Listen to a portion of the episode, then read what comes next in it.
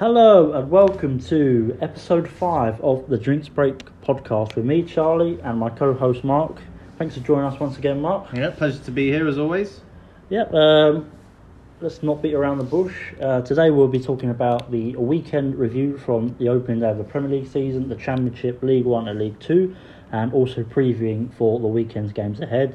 And excitingly, we can talk about the transfer rumours that have come up with the impending transfer of Gareth Bale, which is sure going to be a good subject to talk about, Mark. Definitely, yeah, plenty to talk about this week. It's good to have football back, isn't it? It is, yeah. So let's get into it. How would you sum up the opening day in the seasons that have started already? Oh, I think it's been an encouraging start. You know, It's obviously a lot of worries regarding not having the fans there, and completely understand that. You know, I, I think it's going to take a little bit of time to to settle in and get used to the fact that it's it's back and it's not going to have fans or a limited number of fans, of course, with some of the news that's broken out over the last couple of days. So it's going to be interesting. But um, no, I think I think the leagues have, have started off successfully. Um, no real issues to report, and a lot of uh, tasty affairs, I would say. Some interesting games that we're going to talk about over the course of this podcast. Yeah, sure. There was some interesting results, some many goals scored, and obviously it's nice to hear, as we were saying just briefly before the podcast started. Um, ten clubs have been um, selected. Selected, that's the word, for the weekend's games to have a thousand people in the new behind the closed doors with a thousand people. So, Mark, obviously, Charlton are one of the clubs that have been chosen. Is this a step in the right direction? Yeah, of course it is. Yeah, you know, it, it was going to have to happen eventually. Um, I think a lot of us sort of anticipated it. It was originally mentioned weeks ago, wasn't it, that that, that was going to be the intention with the the hope of come October we were going to have sort of the, the third of uh, of uh, whatever the stadiums could hold the capacity. That was going to be the plan. Whether that actually happens come October remains to be seen. But yeah, certainly having a weekend where you're going to have uh, some fans in some of the games, like you say, Charlton is one of them. Um, I think we've got Bournemouth, Luton, and Norwich in the Championship. Am I correct in saying that? I think that? those I think are the three. Are yeah. three, and then there's and then there's a few others in League One and a couple in League Two as well, which is, is fantastic news. Yeah, so it's gonna be it's gonna be good. Hopefully, I, I get to see Charlton. I'm not holding out too much hope, but if we do, then obviously it's great for those fans just to get back into that zone of getting to see their team every Saturday. Absolutely, it's been a very long time since we had fans back in stadiums. Far so, too long. You know, hopefully this whole pilot system goes right at the weekend, and obviously the weeks build on, we might be able to get more fans back and back in the stadium. But obviously with government restrictions again, who mm. knows what's going to happen? Exactly. So obviously we aren't going to be biased towards the Premier League. We are quite open on leagues. So who impressed you at the weekend, Mark? Obviously, we're in the top four leagues, but who um, impressed you? I think, despite the fact that they lost, I think Leeds quietly actually impressed a number of fans. Uh, probably talking about the, the main game of the weekend, or the star game, because of its scoreline, and, and obviously a lot of people had that expectation of Liverpool versus Leeds could be a marquee game because of their history and, and the Bielsa versus Klopp being an interesting dynamic in the Premier League. I was very much on the other side of it, thinking that it's a it's obviously the Premier League champions versus a newly promoted side, and thinking that it could have still ended up being a one way affair. But I was pleasantly surprised with, with what I saw and, and how competitive Leeds did make it, and the fact that they, you know, three times or four times in the end, but three times they came from behind during that game and and not with you know scrappy goals. There were some really well taken finishes and some nice build up play for those goals. Um, yeah, I was pleasantly surprised by by Leeds, and I can understand why a lot of people, even before that first game, were touting them obviously to potentially be uh, the side that survives out of those newly promoted teams. But yeah, they impressed me definitely. I mean, to go to Anfield and score three goals and not mm. earn victory, I think is. Uh, it's quite a monumental um, stat, there, isn't it? Yeah, I can't think of many teams that would have gone to Anfield over the last couple of years, really, and, and scored three goals, and certainly still, you know, not come away with anything. They must uh, obviously be gutted with that scenario, and it's really two penalties over the course of the game that's that's cost them uh, at least a, a draw.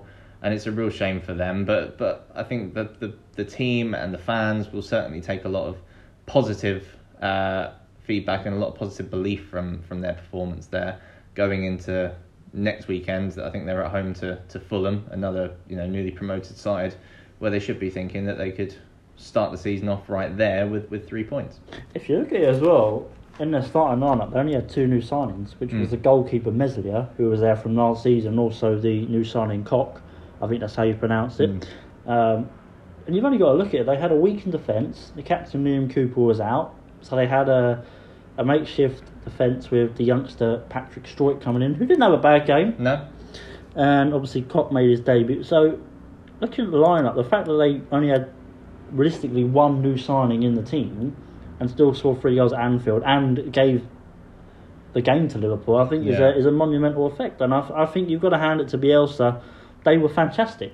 yeah, definitely. You know, they, they looked controlled in possession. They got the tackles in. They scored goals, and you know, I've said previously I've never rated Patrick Bamford as a striker, but he's gone to Anfield and got a good goal. He's held his own, yeah. He's capitalised on that Van Dijk mistake there and, and, and scored a good goal. But the fact that that is obviously still a very much championship side, you know, eight eight of those starting eleven have never played any minutes in the Premier League, which is a fascinating stat, really, because you know I imagine a number of other teams that come up have got Premier League experience in their sides. So for eight of those players to have never played a Premier League minute before there, before that game, and they still come away with, you know, a very confident performance and, and unfortunate not to take a result.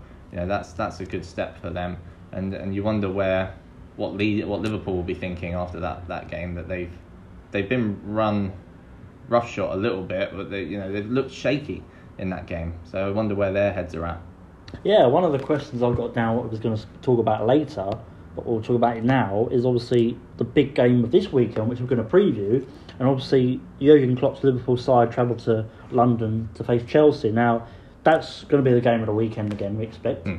But obviously, with Liverpool's shaky defence, Chelsea got a big chance, haven't they? Especially after that 3 1 victory the other day against Brighton. Yeah, definitely. You know, they didn't look uh, entirely convincing in that game against Brighton, in my opinion. It wasn't the strongest or the best that I've ever seen Chelsea play. play better for sure. Yeah, for sure. I think, and that may just be a case of some of those new signings taking a bit of time to, to gel and settle going forward. And I think, you know, they had solid. They they they played well. Werner, you know, did a good Put himself about. put, put in a good shift, you know. So, but I think this will be a test for them to see where they're at and if they've if they've got room to improve. You know, we know they have room to improve, but can they do it when it comes to a big team like Liverpool? And and you know, I think. Yeah, just that shakiness of Liverpool may give Chelsea that little bit of confidence to think, well, if Leeds can go and score three goals against Liverpool, what can what can we potentially go and do against this defence? Who knows? I thought Chelsea were very good myself, personally. Mm. I think yeah, there's room for improvement. Very silly goals to give away, but I've spoken about Kepa in the past and how they should replace him, and it looks like they might replace him. But I think obviously Liverpool conceding three goals is out of the ordinary, especially is, for the last yeah. couple of seasons. And I think obviously Chelsea had Werner up front, very lively. You know, we had Hudson Odoi came on, Havertz didn't really play well. Mm. But obviously he's going to need time to adapt, and you forget that Ziyech didn't play, and Yeah. probably he'll be in the starting lineup maybe, or on the bench at least this week. And so Chelsea, against that Liverpool defence, it looked a bit shaky. It's going to be a good thing to happen, I think. Yeah, you you wonder, you know, if depending on obviously what the result is, you know, we can't speculate as to what the result's going to be um, come Saturday between Chelsea and Liverpool. But if Liverpool continue to look shaky over these next couple of games, surely people are going to start questioning. You know, Liverpool haven't done any business in terms of actually strengthening their squad. People might start to question, well, why didn't they strengthen their squad when you look at what Chelsea have done and, and if Chelsea are to put in a, a good performance and potentially get a result, people might question, well, you know, should Liverpool have actually looked to strengthen in this window? Just the one left back they've signed so far, really. Exactly, he's not. Yeah, and he's not even going to be the first choice, is he? Because because of Robertson. They've been linked with Thiago a lot this summer, Mm. obviously with Wijnaldum possibly leaving, but um, you know, it looks like he could be on his way to Man United. So And that would be a big miss yeah, if they miss out on him and he goes to Man United. That's that's a a real hammer blow to them, I think, because they could have really done with that little bit of improvement in the midfield. I think. We'll talk about obviously Liverpool being defensively a bit worrying, obviously in the first game, but going forward, the performance from Mohamed Salah was certainly up there again, and he's clearly going to be in for a good season again. You'd like to think so, yeah. So many people that I speak to think that he's coming towards the end of his time of being a star player at Liverpool, and I, I highly disagree. Yeah, I disagree as well. I don't know why people seem to think this. You know, his statistics and actual goal scoring form in the Premier League is phenomenal. I was looking at something that said he's done a better job than Cristiano Ronaldo in Cristiano Ronaldo's like three prime years at Manchester United. His actual stats compared, Salah was the better player. And I just think, you know, you've seen what him, Mane, Firmino as a front three do, and it's been so impactful and shown, and it's really helped to get Liverpool to where they are today now as, as Premier League champions. I can't see it not continuing. Okay, he's you know Salah scored two penalties, but you still got to earn those penalties, and you still got to take them, and he took them with such confidence. And his third goal was a, a wonderful finish, in my opinion. He's got that right in the top corner, away from the the Leeds keeper. So yeah, I you know he's still one of the stars of the Premier League, and I think he'll continue to be for the season. Score prediction for Sunday? Oh, um, I think again there's going to be goals. I think that Chelsea potentially could come away with a, a point. I'm going to go Just with a point? Just I'm going to say just a point at this moment. I'm going to go two two. I was thinking that, but I think I'm going to go for Chelsea 2 1. Really? Yeah, I, Ooh. I just fancy Chelsea at home, and obviously Liverpool's defence is a bit shaky. Hmm. And I expect Werner to get his first goal this, se- this season. Okay, so we spoke about the impressive performance at the weekend, and obviously we spoke about the big game on Sunday. Now, which team sort of impressed you that you didn't expect? You know, like a surprise package of the yeah, weekend. uh, I think Newcastle probably stood out as the team that that impressed. Uh, I know that obviously a lot of people have their doubts about West Ham and what they're going to do this season. You being Me one of them in yeah. particular, you know, and and a couple of other people I've spoken to really have low hopes for West Ham, but but for Newcastle to go to the London Stadium and get the three points in quite that convincing fashion that they did. They were solid, you know, they were very, very solid, and they've got two players that have gone and scored debut goals there. Uh, in in Callum Wilson and Jeff Hendrick, and then Ryan Fraser's gone and done the same in in the, the League Cup this weekend as well. That's only going to exude more confidence out of those players as the season now starts to progress. And um, and yeah, I think they they really did prove that they could uh, certainly step up where they're going to be come the end of this season. It was a good display from Newcastle. Absolutely. I mean, we spoke in, a bit in brief last week about obviously Newcastle and their transfer business, and you spoke highly of Jeff Hendrick. Mm. You did. Um, he's got an opening day goal, and it was a great goal. Yeah, He had a lot to do. It was this, it's a dead ball, and he's put it into the top corner. And I think I quite agree with you on Newcastle. They had a very good performance, but I think the team I'd like to mention of the weekend about being surprised was Reading. Right in the championship. Yeah, under new management, Mhm. you know, they've not really been very good for the last couple of seasons. They've not started well. I mean, last season they were quite low down the pecking order, and I, I didn't predict them to do too well this season. But they had a really great performance against Derby this weekend. You know, it's a Derby team with Wayne Rooney in the side. You know, they spent a fair bit of money, but you, I saw the goals, and they were great goals. Ovie Ejaria, great new signing from Liverpool. You know, I don't expect them to be up there, but I think as a surprise package and performance, it's got to be Reading for me. Yeah, they can take that confidence, I think, you know, and it, it, was, it was. I'm just looking now. It was, it was two goals late in that first half, and I think any team, if you get two goals, obviously in that quick succession like they did, you're going to punish and really dent the confidence of your opposition. And I think that's that was probably key to to them holding holding out for the rest of the game and, and just maintaining the the result. So yeah, yeah, I still I'm still sort of dubious as to where they're going to be end of the season. But like you say, it's it's a good display, and um and, and credit where it's due.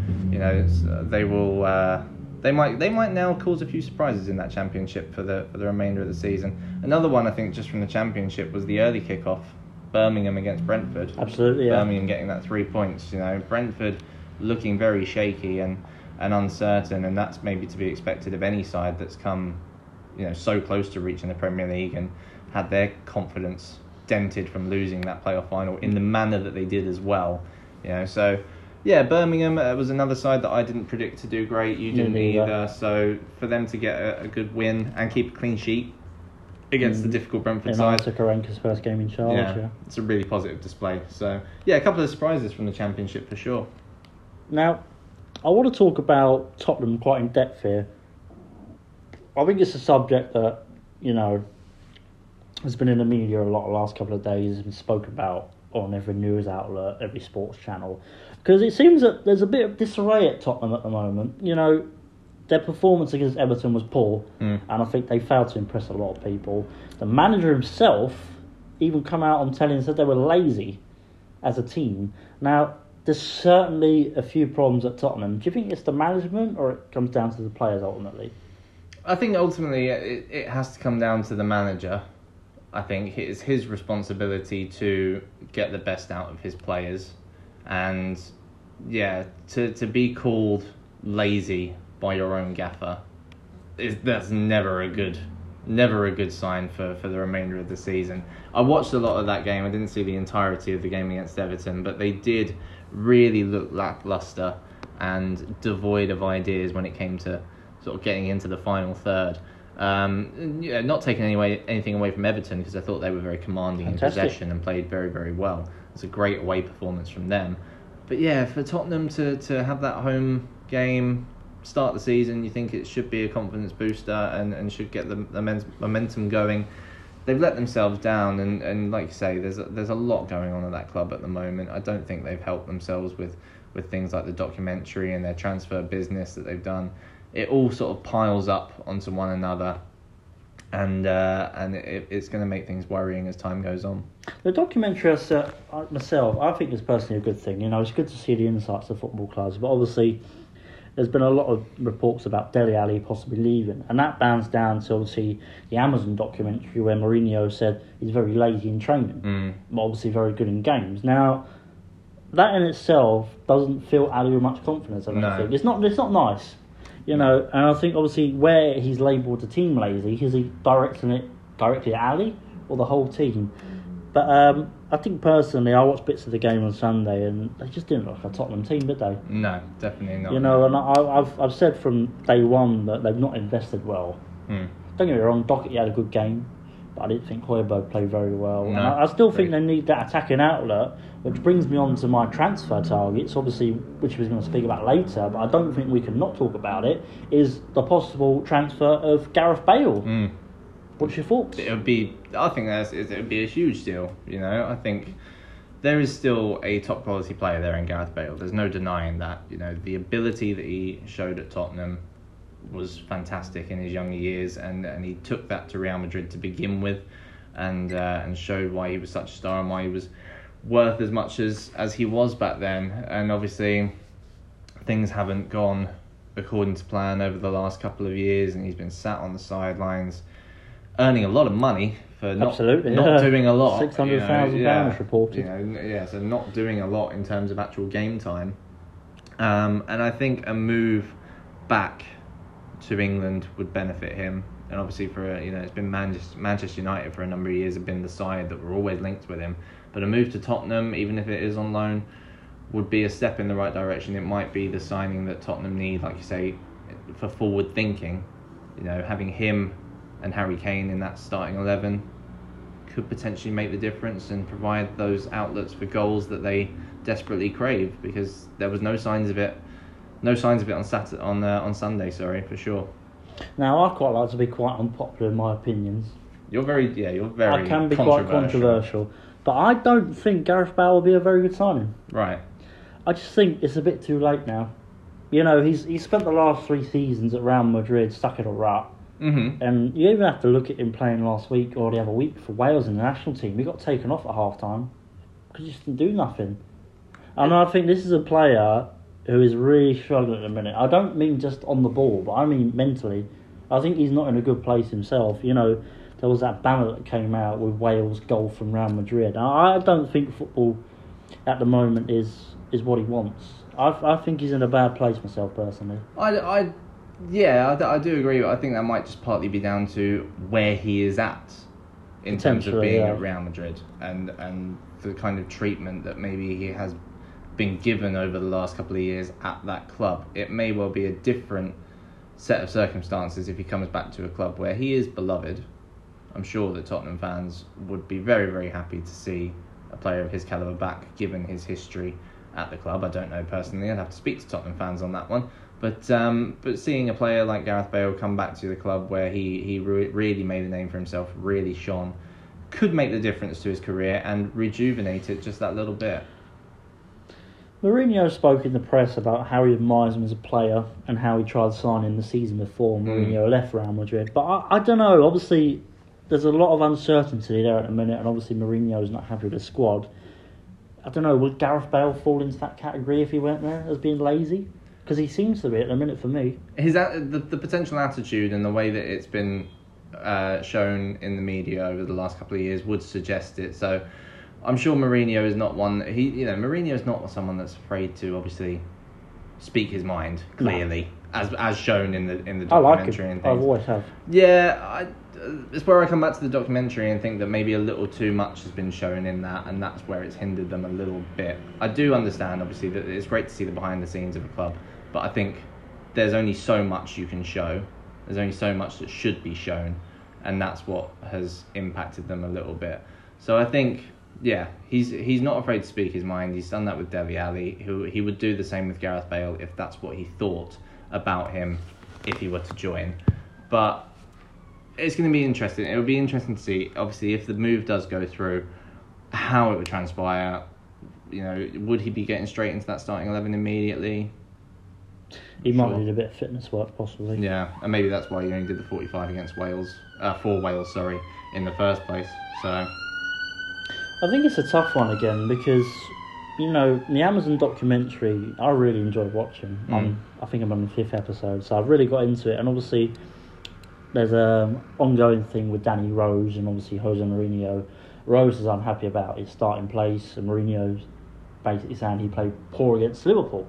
So obviously, it, it's hard when it's like that, and Mm. obviously, when that's in the media and obviously out there, people are going to have judgments. yeah, And obviously, you know, people are going to tarnish Mourinho because of what he's done and what he said. But I think the hard thing to look at is this documentary was in creation before Mourinho even arrived. Mhm. Obviously, if you watch the first episode, half of it is Mauricio Pochettino. But there's not a lot of Pochettino information there. It's just about how bad the club is doing, obviously, in the Premier League. yeah, So obviously, halfway through, Mourinho comes in. So you think, had Mourinho started that season and been approached, obviously Daniel Levy, the chairman, obviously Mourinho, would you be interested in doing the Amazon documentary? There might have been two words, potentially two Yeah, words. possibly, You know what those words are. Yeah. I know what those words are. So you know, it, it's hard when it's like that, isn't it? With Mm. documentaries that come out. yeah. I wonder how much of a say uh, the the coaching staff and the players obviously had on on being a part of it or you know having it happen because I was listening to uh, it was Danny Murphy talking about it on Talk Sport and he he said that if if the players had been approached about it back in his day when he was at Tottenham or when he was at Fulham, Liverpool, Charlton, etc. He he as a leader would have said no. He wouldn't have wanted it to happen. No. And you wonder, yeah, how much of a say did those players actually have on that potentially happening? I don't know. I mean, for me, if I was a professional, obviously at certain clubs, it, it's nice to obviously, as a fan, to get to know your players, get to know behind the scenes. But obviously, when stuff like that comes out, and obviously how bad they were desperate to sign players, Mm. and only got Stevie Berg- Bergwijn, you know, it, it's not great as a fan to know that sort of thing, is it? And your No. budgets and stuff. And I think I was watching the episode previously where Christian Eriksen wants to leave, and obviously they sell him just for 20 million euros. Mm. Now, it was that sort of thing where they had to sell him or let him go for free in the summer. But obviously, seeing someone like Christian Eriksen go for 20 million pound in his good day is very cheap. It's a hammer blow, yeah. It is. So I, I think you know the documentary is very up in the air at the moment. I like it myself because I'm a neutral watching it as a fan from another team. But you know, it's, it comes down to it, and it's not good for the players. I don't think in the end. No, not at all. So, um, let's talk about a special talk about is Harrogate Town and their 4 0 victory over Southend United in their first game ever in the Football League, Mark. Yeah, got to give a big, a massive shout out to them. You know, that's a fantastic result. I know things have been bleak at Southend over the last couple of years, but yeah, to win 4 0 away from home on your first ever Football League game, that's that's a really positive display. And whether they'll keep that up for the whole of the season, who knows? But yeah, yeah it's, it's kind of setting the world alight and making people stand up and pay a little bit of attention to some of these lower league sides that, that can impress and can cause these sort of surprises. You know, I, I, that was one that I wanted to mention. I was going to say about Swindon in League One as another newly promoted Yeah, side that also got result. a very convincing uh, three-one win on the day. So yeah, these teams, you know, especially when they're newly promoted, I think it benefits them because they are coming into it with a lot of confidence from what they've done the previous season. You know, I think I saw it a little bit with Charlton last season. We started the season with such confidence. Swindon and Harrogate are doing the same in their respective leagues. It does make a big difference, and um, and yeah, it's about maintaining that over the course of the season. Can they keep it up ninety minutes a week? You know, potentially two times a week. Um, will be different, but yeah, good on them. Um, I saw one of the goal scorers, uh, Jack Muldoon. He's a name that you know when you do you know when you watch Soccer Saturday? Yeah. If you're not at, if you're not at your team's game, you watch Soccer Saturday, and you might be sort of half on your phone and then half listening, and you hear the names and you hear when goals go in. I remember Jack Muldoon's name so many times. Like I heard him in my ears, but didn't pay much attention to obviously who he played for or where he was scoring the goals for. But he had a really he had a really good record for Harrogate Town. I think he was their top scorer last season. yeah, he's got a really good record for them actually. Like one, just under one in every three games since he's been there, and then he scored twice yesterday.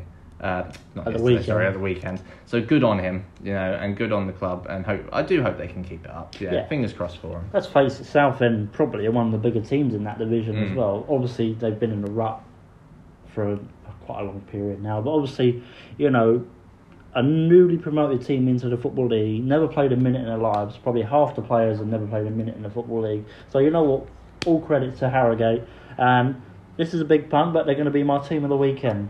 Team of the weekend? No, I respect that. Yeah, yeah, definitely. Yeah, it would be nice if they, because obviously they've got their League Cup tie now coming up against uh, West Brom. You wonder if they can keep that up against the big Premier League side, but who knows? Yeah, team of the week for me, definitely. Okay, so we've spoken quite in depth about um, obviously the Premier League and a bit about the Championship. Now let's head into League One. Quite a very interesting array of results. Mhm. You know, we expect the likes of Portsmouth to win, didn't win. Sunderland to win, didn't win. There was uh, quite a few different teams that had good results, including yourself, Charles. Mm-hmm. So, how would you start the first weekend in League One? Yeah, topsy turvy, probably the, the, the right word to put it. Like you say, a lot of the teams that you would have anticipated starting off the season well, um, especially with the teams that they were playing against, like you say, Portsmouth, they were at home to Shrewsbury. On paper, should be winning that game. Uh, Sunderland were uh, they were against Home to at home to Bristol Rovers again. On paper, should be winning. Only got a point themselves. Um, yeah, it, it, it were there were a few surprises and a few teams that caused a, a couple of upsets. Um, Lincoln for me were one side. Uh, You know, we mentioned Swindon a moment ago. Lincoln also a, a very convincing performance from them. Two 0 at home to Oxford, who we both touted. I think did we both have we both got Oxford? I think we both said? Oxford would be quite high yeah, up there as yeah. well, I think yeah. we both said they'd be doing well. So for Lincoln to get a good result like that was um, was a really promising display, and I'm sure that they will certainly be thinking that that can hopefully continue. If you're Oxford, you're a bit um, uncertain, and, and you know you had a red card right at the end of the game as well, so maybe a little bit problematic and a little bit worrying for for them. But yeah, it's it's interesting, and uh, there were there were other teams that we maybe wouldn't have anticipated getting a win on the opening weekend. Partly, maybe not necessarily even Charlton, not necessarily Hull getting a win as well. So yeah, a few surprises. I think one of the results, sorry the butt in there, is the Accrington victory over Peterborough. Yeah, Very big win for that. Yeah, definitely. Yeah, I mean, maybe that's impact. Maybe that's down to Peterborough now losing that little bit of belief and momentum in them after Toney's obviously departed. I'm not sure, But uh, but Ac- Accrington, you know, a team that, that you would have had down at the foot of the table. Think we Look, both did, yeah. yeah, it, look, it's it's obviously still very early to call because it's only in the first weekend of the campaign. But but when you see results like that, it does kind of make you wonder how wrong you may have actually got this league table come come the end of the season. be anything, couldn't it, mate? It could be, yeah. But no, good on them, and uh, and it'll make it interesting for the foreseeable future. So let's head into League Two. Now, we're both not big on this league, so Mhm. any listeners out there, we apologise for our lack of knowledge about the league, but we'll do our best. Um, but if you go through it, you look at Bolton's defeat to Forest Green. Now, you have high hopes for Forest Green this I season. I didn't particularly fancy them to do anything, but going to Bolton, who we both predicted to be up there, is a very big win Yeah. and a very big stamp of their authority on this league. Yeah, they're you know I think Forest Green are a very young side with a number of players that also still have that level of football league experience, and I think that's why I've kind of got them up there. Um, I remember watching them last season in the they played us in the League Cup, and they looked promising on that day, and they finished the season. They did well last season, didn't they? In League Two, I think I can't remember exactly where they finished, but it was a positive season. If I, I think it was either correctly. playoffs or just outside. I Yeah, it was a positive season, and I think they're they're going to look to build on that. And like you say, a, a good result against uh, against Bolton on the opening weekend. Um, two sides that I also in- anticipate being up there: Salford and Exeter. They had a good, it seemed like a competitive affair between the two of them, two two. Yeah, Salford took the lead. Exeter scored twice, and then Salford equalised again. Yeah, I think that shows that those two uh, are going to be one or two of the competitive teams there. Obviously, we know what Salford are all about, the, the, the financial backing that they have behind them. Exeter have a good, promising young manager in, in Matt Taylor. I think who's starting to build up a good squad there. So yeah, there's good sides in there, and um, and those performances, those results certainly show that for me. Yeah, and I think we give a special shout out as well to Barrow Town getting their first point in the Football League Mm. as well at home to Stevenage. Yeah. Shame they couldn't hold on for three points, but you know, all credit to them. It's a great start for them, exactly like Harrogate. Yeah, wouldn't have had Harrogate Town as being the the team top of the top of the League Two on the opening weekend. Don't think I'd have had Southend at the bottom either. No, possibly not. No. So we're going to do a new feature that I've made up, A new which Mark, feature? which Mark doesn't know about. Uh oh. Now we're going to call it Mystic Mark. Oh no. Okay. So what this involves is we go over the weekend's games, and Mark is our predictor. And we're only Oh. going to focus on the Premier League for this. See how you get on. So Mark, give us your predictions for the weekend, so our listeners, you know, can take on some board, whatever they think. okay. Right. So we're going to start off with our Saturday games. Now it's a twelve thirty kickoff between Everton and West Brom. Okay. Uh, I mean, these literally I've had no time to prepare for Yeah, these, so I'm just coming up with the these. spot. These are on the spot. It's the first thought that comes into my head when I'm predicting when I'm predicting these games. Uh, I'm gonna go two 0 Everton. Okay. Any reason why? Uh, I just think I, I'm wondering sort of where the goals are coming from at West Brom. Uh, they seem to be lacking, and, and I think they showed that against Leicester. You know, Leicester were, were the much better side, and, and West Brom just couldn't find any sort of opening. Uh, and we've all, we mentioned you know Everton's display. I think they were very commanding in possession against Tottenham. I imagine them to do the exact same at home, and uh, and they'll find those couple of goals. Maybe one of the new signings scores his first goals. I'm not sure. Absolutely. Right. Um, the three o'clock kickoff at Elland Road between the Premier League new boys of Leeds United and Fulham.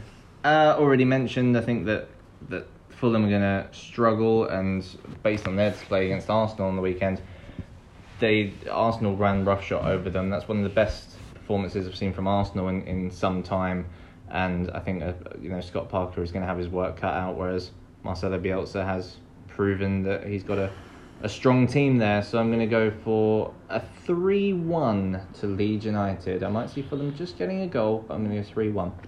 Okay, the five thirty kickoff between Man United and Crystal Palace. Now we've not really spoke about the Manchester clubs yet. no.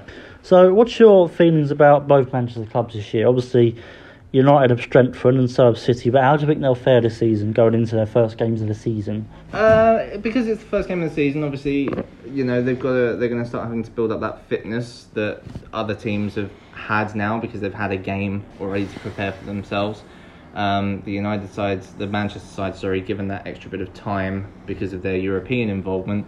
So I think it's going to be a, a tight affair.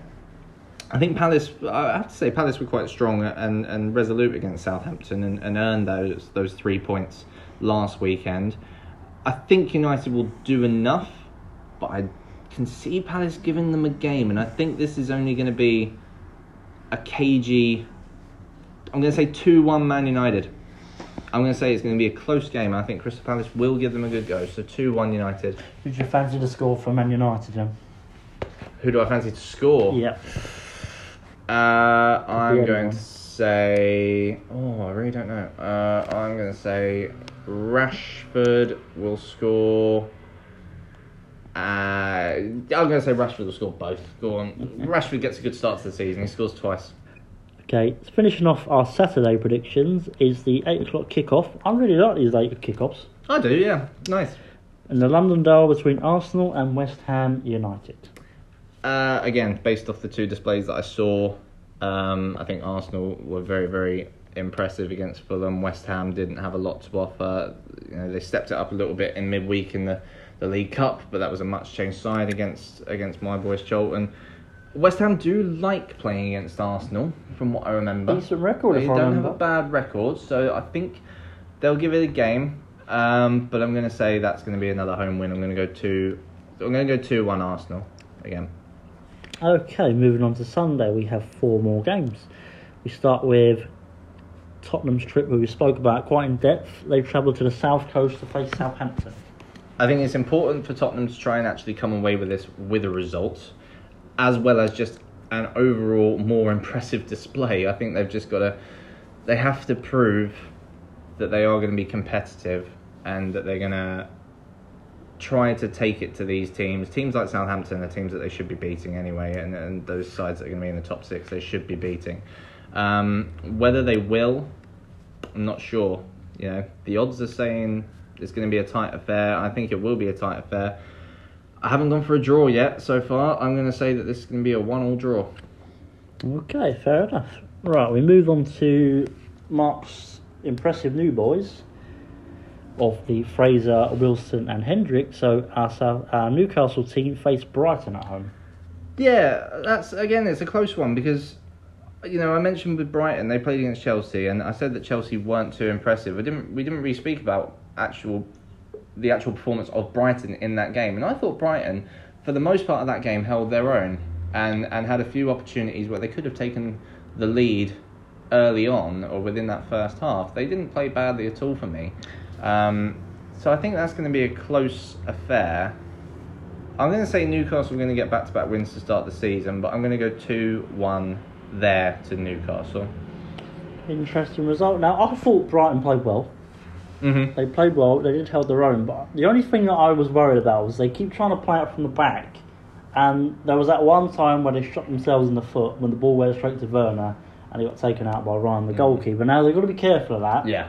Because obviously we know Newcastle got some very fast players in Saint-Maximin, Fraser, and now Wilson. So they're going to have to be very careful of that now. They're going to play out from the back. It's such a common thing, though, isn't it, in English football now that teams like like to play it out of the back, and, and any team can make a mistake. You see it so often across all four leagues, teams making howlers. So yeah, they do have to be careful, and uh, they don't want to get caught out. But um, yeah, two one is my prediction for that one. I thought I'd just mention it's a shame because I predicted Adam Lallana in my preview I know, to yeah, be I one of the that. top players of Brighton, and then he went off injured after 43 minutes. As so soon as I saw it, I thought, "Oh, that is heartbreaking," because I, I really like him. I Yeah, think I he's a great guy. He's a, he's proven his worth at times at different clubs um, when he's fully fit. So it's a real shame for him, and hopefully it's not too long term or too serious. Okay, so we've already spoke about the Chelsea game. Now, the final game of Sunday is the 7 o'clock kickoff between Leicester City and Burnley. Now, this is going to be quite a tight affair, I think. Yeah, I didn't really see much of uh, Burnley um, over the weekend, or, or kind of hear too much about how they performed. No, because they didn't play. Didn't did play, they? What did am I talking about? So silly me. Yeah, they didn't play. So we again, it's a Burnley side where we don't really know what to um, anticipate, but they've not done a lot of business this window, and I think that's what might hinder them as the season progresses, and why I've kind of got them quite low down. Um, Leicester, yeah, they played they played well. Did Leicester against West Brom? Again, it was two penalties on the day that, that helped them to make it maybe as a flattering scoreline in the end of 3 0. Um, but I'm going to go with a 2 0 Leicester win. Okay, now moving on to our Monday double, we start at Aston Villa, who face the team Sheffield United, who were defeated 2 0 by Wolves on Monday. Yeah, Sh- Sheffield United kind of succumbed to that two early goals again, didn't they? It's the case of two goals in quick succession. It it hits you right in the you know what's really, and that's what that's what let them down. Um, again, Villa, we haven't we don't know what to expect, so they're gonna have to get themselves up to fitness and get themselves in shape. Uh, hopefully, we won't have the controversy that we had of Villa versus Sheffield United first game after lockdown last season with the dubious goal. Let's hope that doesn't happen. Uh, I'm going to go for a one-all draw, one-one Villa Sheffield United. Okay, now completing our Premier League roundup is the home side Wolves facing the Premier League runners up Man City, who'll be looking to hit the ground running start the season. Yeah, and I think uh, from Man Cities of the past, they do tend to hit the ground running and, and show their worth on the opening day. I can remember multiple sort of 4 nils, 5 nils, 4 1s against teams on their opening days of the season over the last few years. I think that this won't be any different. I know Wolves looked good against Sheffield United and they look good for the season. In my opinion, they'll be feeling positive with Nuno obviously signing a new contract Yep. and staying for the future. But I think this is going to be a, a 3 1 Man City, 3 1 away win there. And there you have it, a 3 1 victory for Man City. So if anyone wants to take Mystic Mark's predictions on board, then by all means have a look. You're a, bra- you're a braver person than me if you do, that's all I'm saying. Okay, so let's round up this week's podcast with a bit more transfer news. Obviously, you spoke about Gareth Bale. Now, there's a couple of things that have come out in the last couple of days, but obviously come out today is Callum, Callum, Callum Hudson-Odoi, sorry, has been rumoured again to be linked with Bayern Munich. Now, Bayern had many bids rejected last season for the youngster. Obviously, very highly rated by the German Yeah. German champions, who recently signed Leroy Sané, as we've spoken about. Now, does this come as a surprise to you or not?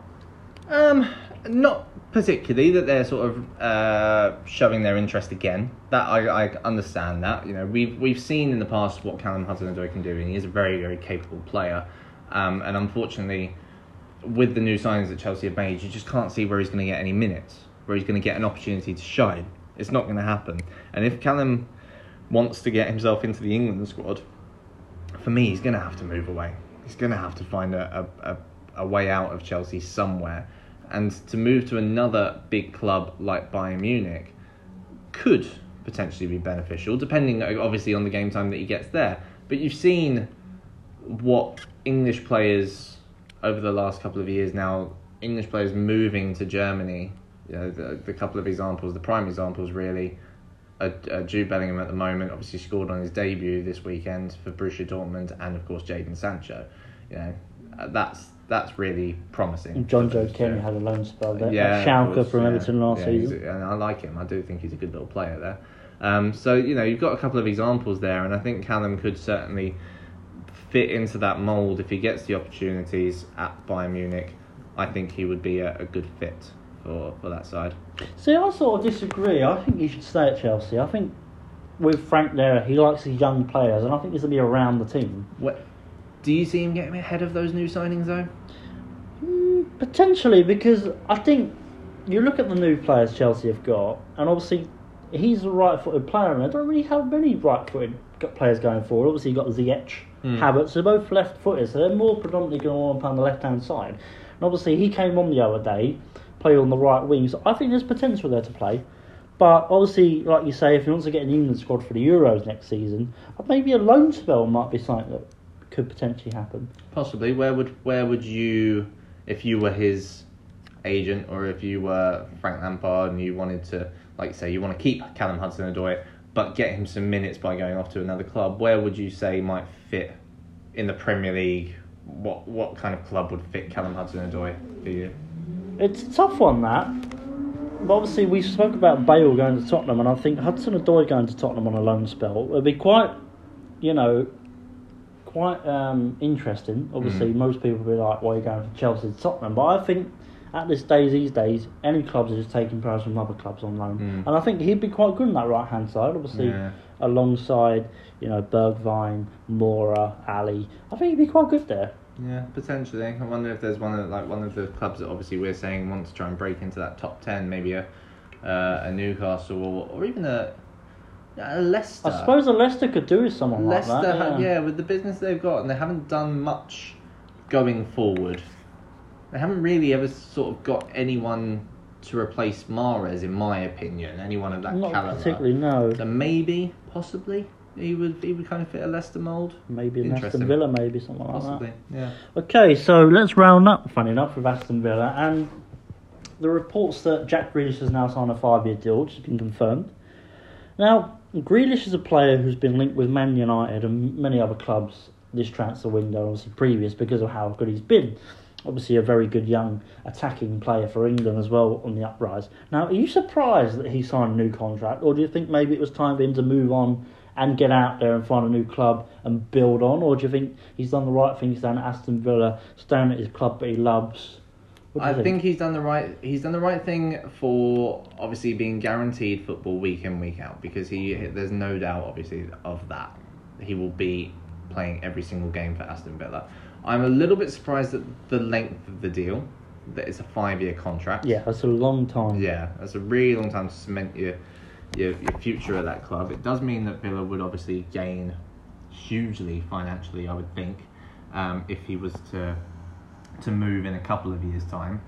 But um, but I think for his future and trying to get into the England squad, yeah, I think it, it will it will benefit him. Um, just because Southgate's obviously proven that he's not afraid. Like we've we've said it in the past, he's not afraid of bringing players in from clubs, you know, uh, that are not uh, the big six.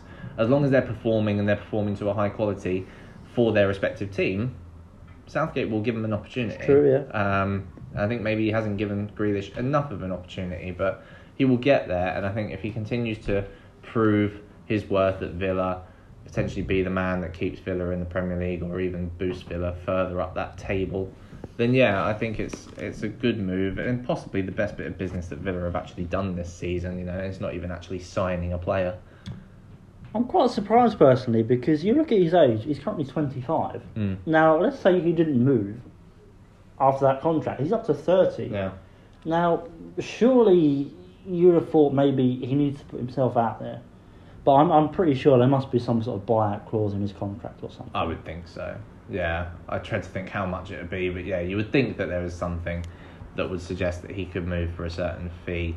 Um, yeah, like you say, oh, if he stays until he's thirty, that's effectively he's going to just end up becoming a one club man, and by the time he's thirty, maybe he's missed his opportunity to move to a Manchester United or a, a, a Chelsea or Man City, whatever it be. So, yeah, maybe it needs it would need to happen sooner rather than later for him, and that's why I say the five years is a bit is a bit baffling to me. He could become that sort of player as if, if it was a, a might, a but, but might have happened. You know that sort of thing. Do you know that sort of yeah, thing? yeah. Kind of like when Matt Le Tissier. What if he moved from Southampton all those years ago? What if Shearer went to Man United all them years ago? Yeah. All what ifs. Okay, so that wraps up this week's podcast. Now, we've got a few ideas that Mark's wrote down. Obviously, we're looking forward to bringing into the podcast. Now, if you'd like to come onto the podcast and be part of it, then by all means, just give us a message on Twitter, Facebook, whatever you like, because we would like to have you on, Mark. Is yeah. that true? Yeah, of course. We'd love to have anyone and everyone on to do these different things that we're looking at. We're looking at ways that we can change our content, increase our content, really. So, anything, uh, anyone who is interested, then please do. Can I also just give a massive shout out, obviously, to anyone who is and has been loyal and listening to our podcasts. This is episode five, like we said. So, if you've been listening to us since the get go, then thank you so much. Please do feel free to share with friends, family, whoever it be. We want to expand it as much as possible. Great words there, Mark. Great words. Now, we hope you'll have a rest, good rest of the day, and we hope you can listen. And we'll speak to you soon, hopefully with the podcast coming the next day or a couple of weeks. Thank you. Bye. Take care.